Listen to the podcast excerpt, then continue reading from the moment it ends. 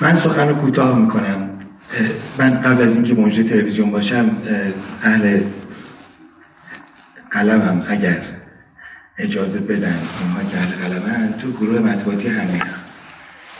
یادداشت آقای مهداد خلیل بعد از اتفاق اینستاگرامی صفحه آقای زیبا کلام و جمع شدن اون رقم نجومی و غیر قابل تصور در ابتدا.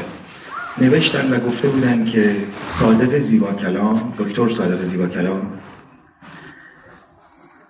سلبریتی به معنای مصطلحش نیست. اونی که تینیجرها صف بکشن این طرف اون طرف رد کارپت به هم بکنن امضا بخوام بگیرن عکس بندازن به معنای مصطلحش عرض می‌کنم. اما این اتفاق که افتاد و سیل خوبی و حجم نقدینگی اصلا حتی بیایم و مادی و با اسکناس محاسبه کنیم موضوع رو. هیچ عقل سلیمی نمی‌تونه کتمان بکنه یک اتفاق بزرگ عمیق و تحمل برانگیز اجتماعی و فرهنگی است. هیچ عقل سلیمی این رو نمی‌تونه کتمان بکنه. من دست شما را زیبا کلام میبوسم و ممنونم. دوست نداشتم با این اتفاق چنین چیزی ثابت بشه. ولی همین که ثابت شد رو به فال نیک می‌گیرم.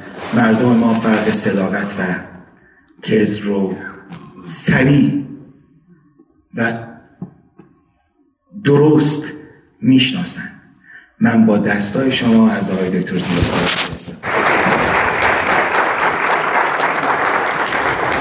با نام و یاد حضرت حق و با عرض سلام و ادب خدمت همه خواهران و برادران عزیزم. حالا نه اسباب تظاهر و حق بازی ولی بعدم نمیاد. می‌تونستم کردی صحبت بکنم. ولی خب متاسفانه نمی‌تونم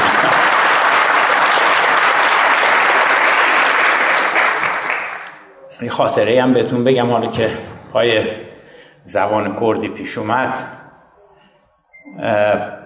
من یه مقداری سن سالشون بیشتر هستش. آقای دکتر اردلان و آقای دکتر شاهفیسی و ما بقیه یادشون میاد. آقای دکتر پشنگ فکر نکنم خیلی این چیزا رو به یاد بیاره. خب می‌دونید بعد از انقلاب اوایل جمهوری اسلامی بود. اون حادثه تلخ جنگ نقده به وجود آمد و شماری از همیهنان ما آواره شدن آمدن به مهابات دوازه چهارده پونزه هزار نفر می شدن. چادر زده بودن و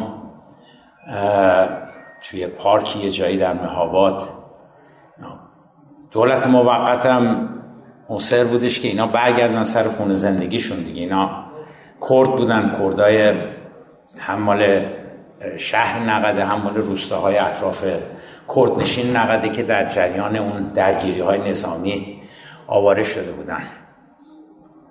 قره فال به نام من خورد و به همراه یه هیئتی خورداد هشت بود. من آمدم به منطقه کردستان آمدم به مهاباد. خب این اولین تجربه من بودش که از نزدیک با کردا کار کردم. گزارش کامل تهیه کردم. یه هفته ده روزی که بودم و تقدیم دولت موقت کردم وقتی برگشتم تهران. یه کارم تموم شده بود که اوضاع چجوریه مثلا چه باید بکنیم چه نباید بکنیم اینها. ظاهرا گزارش در هیئت دولت یا شورای عالی امنیت ملی یا شورای انقلاب مطرح میشه و نکاتی توش بوده که حالا بعد نبوده. من در احضار کردم و گفتن که خود شما بیا برو این کارهایی که گفتی انجام بده. و این شد شروع جدی من برای مسئله غرب کشور مسئله کورتا. یکی از اولین کارهایی که کردم که حالا پای زبان کردی میاد وسط. یکی از اولین کارهایی که کردم از این کتاب فروشی روبرو یکی از کتاب فروشی روبرو دانشگاه یه خودآموز زبان کردی خریدم که من چه بخوام چه نخوام دیگه وارد این داستان شدم. بنابراین بهتره که من یه مقداری زبان کردی یاد بگیرم. و این خودآموز یکی دو تا خودآموز بود. یکی مثلا لغات کردی بود که خودآموز کردی بود. یه ماشینی هم داشتم. از نخست وزیری گرفته بودم برای انجام معمولیت ها.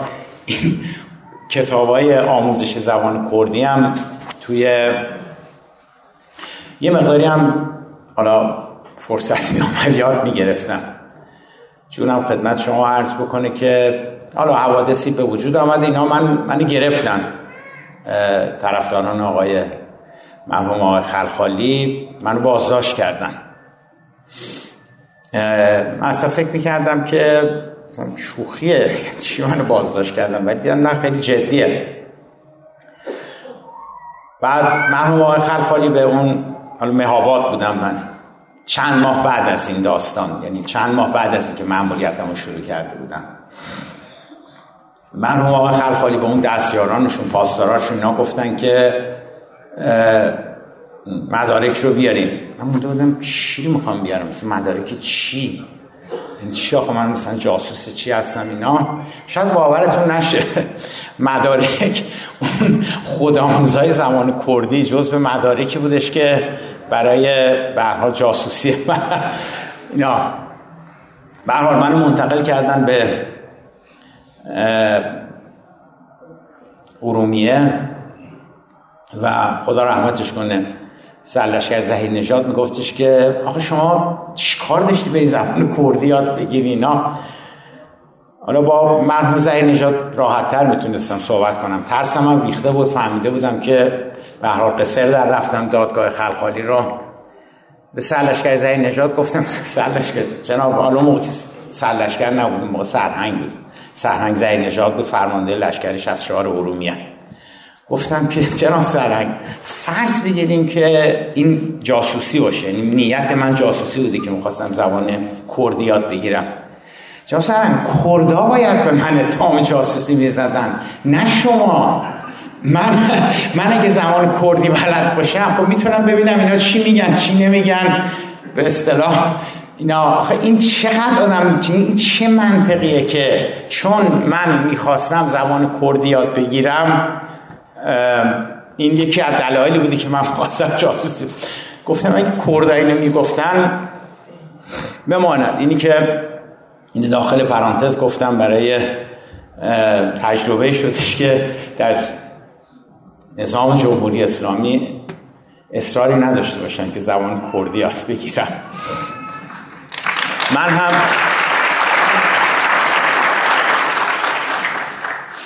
من هم به هر حال زایه زلزله رو به همه شما تسلیت میگم به ملت ایران به بازماندگان. و در این حال میلاد نبی اکرم رو از ته قلب به همتون تبریک عرض می‌کنم. تعاریفی که مولوی عبدالغنی کردن آقایون سخنرانان دیگر کردن اینا. حقیقتشو بخواین خدا چه پنهون؟ چون خدا می‌دونه دیگه از شما من نمی‌تونم پنهان کنم. ببین من اصلا خوشحال نیستم تو این جایی که قرار گرفتم. اصلا و ابدا خوشحال نیستم. مثلا اینا کار من نبوده. و واقعا این تیتری که فکر روزنامه اعتماد زده بود که حاملیگه ناخواسته بوده واقعا ورود من به این داستان زلزله واقعا حاملیگه ناخواسته بوده. من درس دارم کار دارم کتاب دارم زندگی دارم و اصلا این کارا یه وضع اصلا زندگی من زلزله در کرمانشاه آمده ولی زندگی صادق زیبا کلام الان دو هفته سه هفته سه از وقتی که این حساب چیز شده زیر و رو شده. علتش این هستش که افتادم توی وادی که مثلا یه نمونهش خدمت شما عرض بکنم.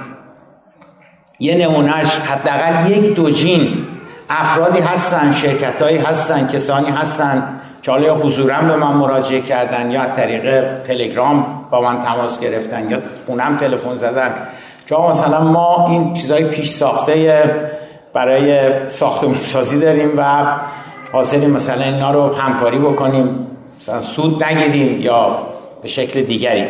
کسانی که برای کمک میان کسانی که برای ایده های دیگه میان اینا. و من اصلا همینجوری موندم که مثلا من پیش ساخته رو نمی‌تونم با چه سینی می نویسم با سات می نویسم با سه, سه نقطه می نویسم ولی خب گیر کردم.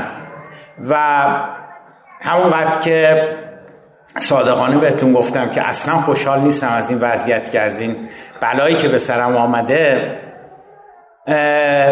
در این حالم یه جورایی گیر کردم دیگه. جورایی فکر می‌کنم که خب مردی که مردم که بازیچه تو نبودن. تو اومدی اعلام کردی که این حساب اینا آمدن به تو اعتماد کردن. حالا چی می‌خوای بگیم؟ می‌خوای بگیم مثلا شوخی کردن باتون جدی نبوده قضیه. یا مکن با فیل دوستی یا بنا کن خانه فیل توش بره. خب مردم تو رو آدم حساب کردن به تو اعتماد کردن به تو احترام گذاشتن. اومدن این به تو این مبالغ رو پرداختن. الان داره می‌رسه به سه میلیارد و هنوز هم داره میاد. هنوز هم مثلا از این یکی دو ساعتی که من اینجا بودم فکر کنم مثلا 200 هزار تومن دیگه مثلا ریخته شده به این حساب. خب وقت تو این پاسخ این محبتی که مردم به تو کردن احترامی که به تو گذاشتن تو جوری می‌خوای بدی؟ می‌خوای بگی که من نیستم فرار کنی بری. نمی‌دونم بگی من کمرم درد می‌کنه سرم درد می‌کنه. خانومم گفته اجازه نداری مثلا بری نمی‌دونم اینا. نمیشه که.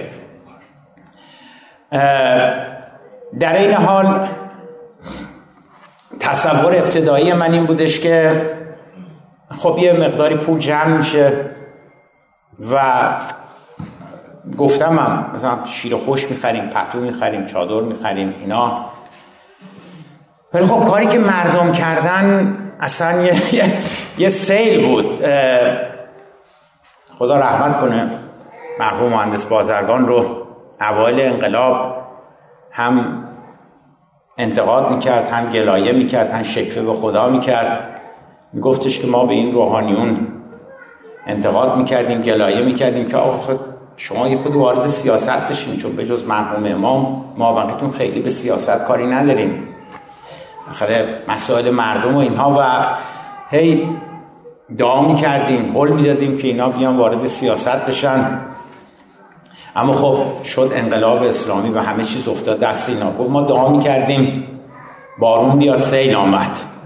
جمله رو به کار بود. در رابطه با روحانیت که می‌خواستیم ازشون بیان وارد مسائل سیاسی بشن یه مرتبه. حالا واقعا الان هم به این وضعیت به وجود آمده. منتها من تفاوتی که با خیلی از مسئولین جمهوری اسلامی دارم اینی که من خودم رو عقل کل نمی‌دونم. مسئولین جمهوری اسلامی به قول قوه الهی همه خودشون عقل کل می‌دونن. هر مسئله هر چیزی شما ازشون بپرسید بلافاصله به شما جواب میدن. اینو چیکار کنیم؟ اونو چیکار کنیم؟ اونجا چه جوریه؟ اینا. بنابراین اولین اولین فکری که اولین احساسی که به هم دست داد بعد از اینکه این اتفاق افتاد این بودش که من باید پوشم برم. باید پوشم برم اونجا ببینم چیکار باید بکنم. و با آدما صحبت بکنم با افراد صحبت بکنم. خب خوشبختانه خوب بود. حالا وقتی رفتم اونجا متوجه شدم که چرا مردم به نهادهای دولتی خیلی اعتماد ندارن. حالا نه به خاطر بردن و نمی‌دونم اون چیزا. به توان مدیریتیشون همون چیزی که آقای دکتر پشنگ گفتن و دیگران گفتن. اینا یک آشفتگی یک به هم ریختگی.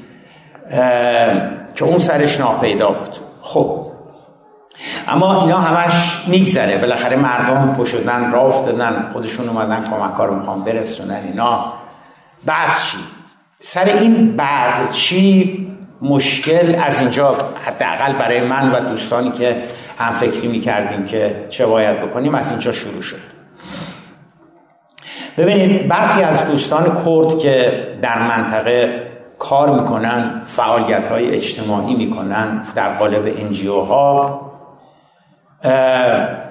این فکر که ما یک کار بلند مدت بکنیم این فکر مال من نبود. این فکر مال دوستان کردی بودش که در منطقه دارن فعالیت انجی, او وار می‌کنن مردم نهاد می‌کنن که یه کار بلند مدت بکنیم. علت این بودش که خواهر برادر شما وقتی میرید به کردستان به اون منطقه به جز فقر و فقر و فقر هیچ چیز دیگری نمی‌بینید. من معتقدم زلزله این فقر رو آورده رو این فقر رو نشون داده. و خب ما چه بکنیم با این پولی که جمع شده؟ بیام یه تعدادی کانکس بگیریم چراغ والور بگیریم. بخاری برقی بگیریم دارو بگیریم. چه بکنیم؟ سر این چه بکنیم؟ کلی یعنی ساعتها من با دوستان صحبت کردیم مشورت کردیم. خیلی فکرها بوده خیلی ایده ها بوده. نهایتا رسیدیم به اینجا که اگر ما بتونیم یک یا دو سه تا روستا رو اگر ما بتونیم اینها رو این چیزهایی که می‌گوییم توسعه پایدار در چارچوب توسعه پایدار ما اینا رو بازسازی بکنیم این نه تنها بزرگترین خدمت به اون منطقه میشه بلکه شاید از یک جهاتی بزرگترین خدمت واقعا به به فقر زدایی بشه راهی پیدا بشه برای فقر زدایی ببینید خواهر برادر ما چند بار شنیدیم ما چقدر شنیدیم که کشاورزی در ایران سنتیه. ما چقدر شنیدیم 80 درصد آب مملکت رو کشاورزی ایران داره حروم می‌کنه. کسی هست از شما اینو نشنیده بوده باشه؟ خب این که مال مسئولین جمهوری اسلامی که سیاست های توسعهشون بعد از سی سال بعد از چل سال از یک طرف گندم خودکفا کردن خب خیلی عالی دستشون درد نکنه. یه مشکل حل کردن ولی شش تا مشکل دیگه چون بی فکر کار رفته جلو اضافه شده. معلوم شد که آب و مملکت رو به اتمام هستش. درسته گندم خودکفا شدیم ولی آب مملکت به بهانه. درسته دویست هزار دلار سیصد هزار دلار. هندوانه به امارات صادر کردیم. ولی متوجه نبودیم که هر یک کیلو هندونه ای که داریم صادر می‌کنیم صدها لیتر آب هم داریم صادر می‌کنیم. کشوری که اون وقت خشکه کشوری که به یه لیتر آب نیاز داره. اینا صحبت هایی بودش که با دوستانی که دستن در کار هستن تجربه دارن حرفی برای گفتن دارن دانشگاهی هستن بازنشسته هستن ها داشتیم تو این مدت. یعنی این ایده دهکده امید روستای امید هر چی اسمشو بذاریم از رو هوا نیومده. محصول ساعت ها واقعا فکر و بررسی اینها با افراد و اشخاص مختلف بوده. می‌خواهیم می‌خواهیم دو سه روستا رو یک روستای سنی نشین یک روستای شیعه نشین و یک روستای اهل حق رو می‌خواهیم اینایی که صد درصد به خاک یکسان شدن. حالا با کمک کسانی که در محل تجربه بیشتری دارن و خود مردم بخوایم این سه تا روستا رو انتخاب بکنیم. عجله ای هم نداریم. هر کی می‌خواد کانکس ببره ببره. هر کی می‌خواد برای زمستونشون برنامه ریزی بکنه بکنه. بعد می‌خواهیم به کمک تجربیات دیگران خارج از ایران کسانی که تو کار توسعه هستن واقعا مدل توسعه پایدار رو بریم جلو. یعنی چی؟ یعنی می‌خواهیم اولا وقتی این روستا داریم بازسازی می‌کنیم شبکه آب لوله کشی داشته باشه. شبکه آب آشامیدنی بهداشتی داشته باشه. می‌خواهیم براش سیستم فاضلاب بگذاریم که فاضلابش رو تصویه بکنیم و فاضلابش رو آب که مال فاضلابش از تصفیه شده این رو بدیم برای مصرف کشاورزی. خانه بهداشت بذاریم مدرسه توش ایجاد بکنیم. یه کانون فرهنگی توش به وجود بیاریم. برای موسیقی برای فیلم برای تئاتر برای کتابخونه برای قرائتخونه می‌خوایم سیستم کشاورزیش رو آبیاری قطفه‌ای بکنیم. دامداریش رو از اشکال مدرن نگهداری دام استفاده بکنیم. می‌خوایم این کارا رو بکنیم. البته البته دو گروه اظهار نظر می‌کنند. یه عده کاملا مخالفت می‌کنن. میگن شما رو چه به این کارا به شما چه مربوطه. مردم به شما پولی دادن شما برید کانکس بخرید. مردم دارن از سرما میلرزن مردم دارن تو سرما خوش میشن. شما اومدید یه طرحهای نمی‌دونم اینا. که خب من می‌تونم حدس بزنم اینا چه کسانی هستن که در فضای مجازی یا فضای غیر مجازی روزنامه شرق که آقای دکتر اشاره کردن بهش دیروز دارن این اینا رو این انتقادات رو وارد می‌کنن. اما افراد و اشخاص دلسوزتر افراد و اشخاصی که ده سال آینده ایران رو دارن فکر می‌کنن 20 سال آینده ایران رو دارن فکر می‌کنن سی سال آینده ایران رو دارن فکر می‌کنن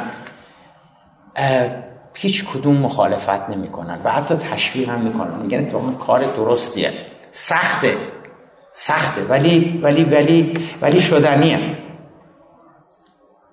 من از دیگرانم کمک خواستم. از سفیر فرانسه در تهران کمک خواستم. از سفیر آلمان در تهران کمک خواستم. همشون قول همکاری دادن. گفتم این می‌دونم انجیو هایی هستن که در کشورهای توسعه یافته در کشورهای آفریقایی یه همچی کارهایی رو کردن.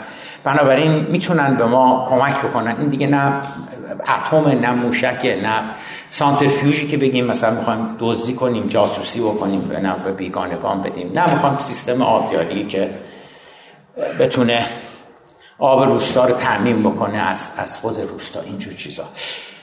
و احساس کردم که در اولین فرصت که حالم بهتر بشه بتونم با حالا با اسام بتونم حرکت بکنم. برم. به همین دلیل هستش که فردا انشالله آزم هستم با تیاره دارم میرم دو مرتبه. چون فعلا توی این مرحله آقای دکتر شاویس آقای دکتر اردلان فعلا توی این مرحله نمی‌تونم خودم رو کنار بکشم و فقط بسپرم به دست باید باشین که این این این به راه بیفته.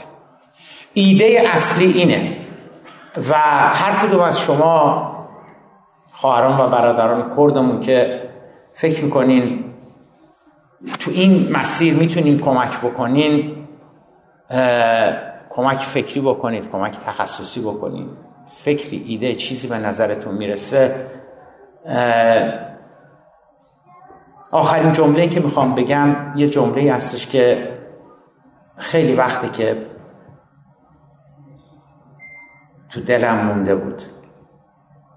سر قضیه خودمختاری اقلیم خیلی به من بد و بیرا گفتن. خیلی. حتی اصلاح طلبان گفتن. که می‌دونید دیگه که تو چرا از خودمختاری اقلیم پشتیبانی کردی؟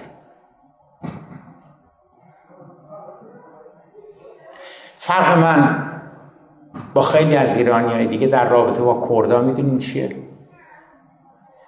من کردا نمیترسم. همین. من از کردا نمیترسم.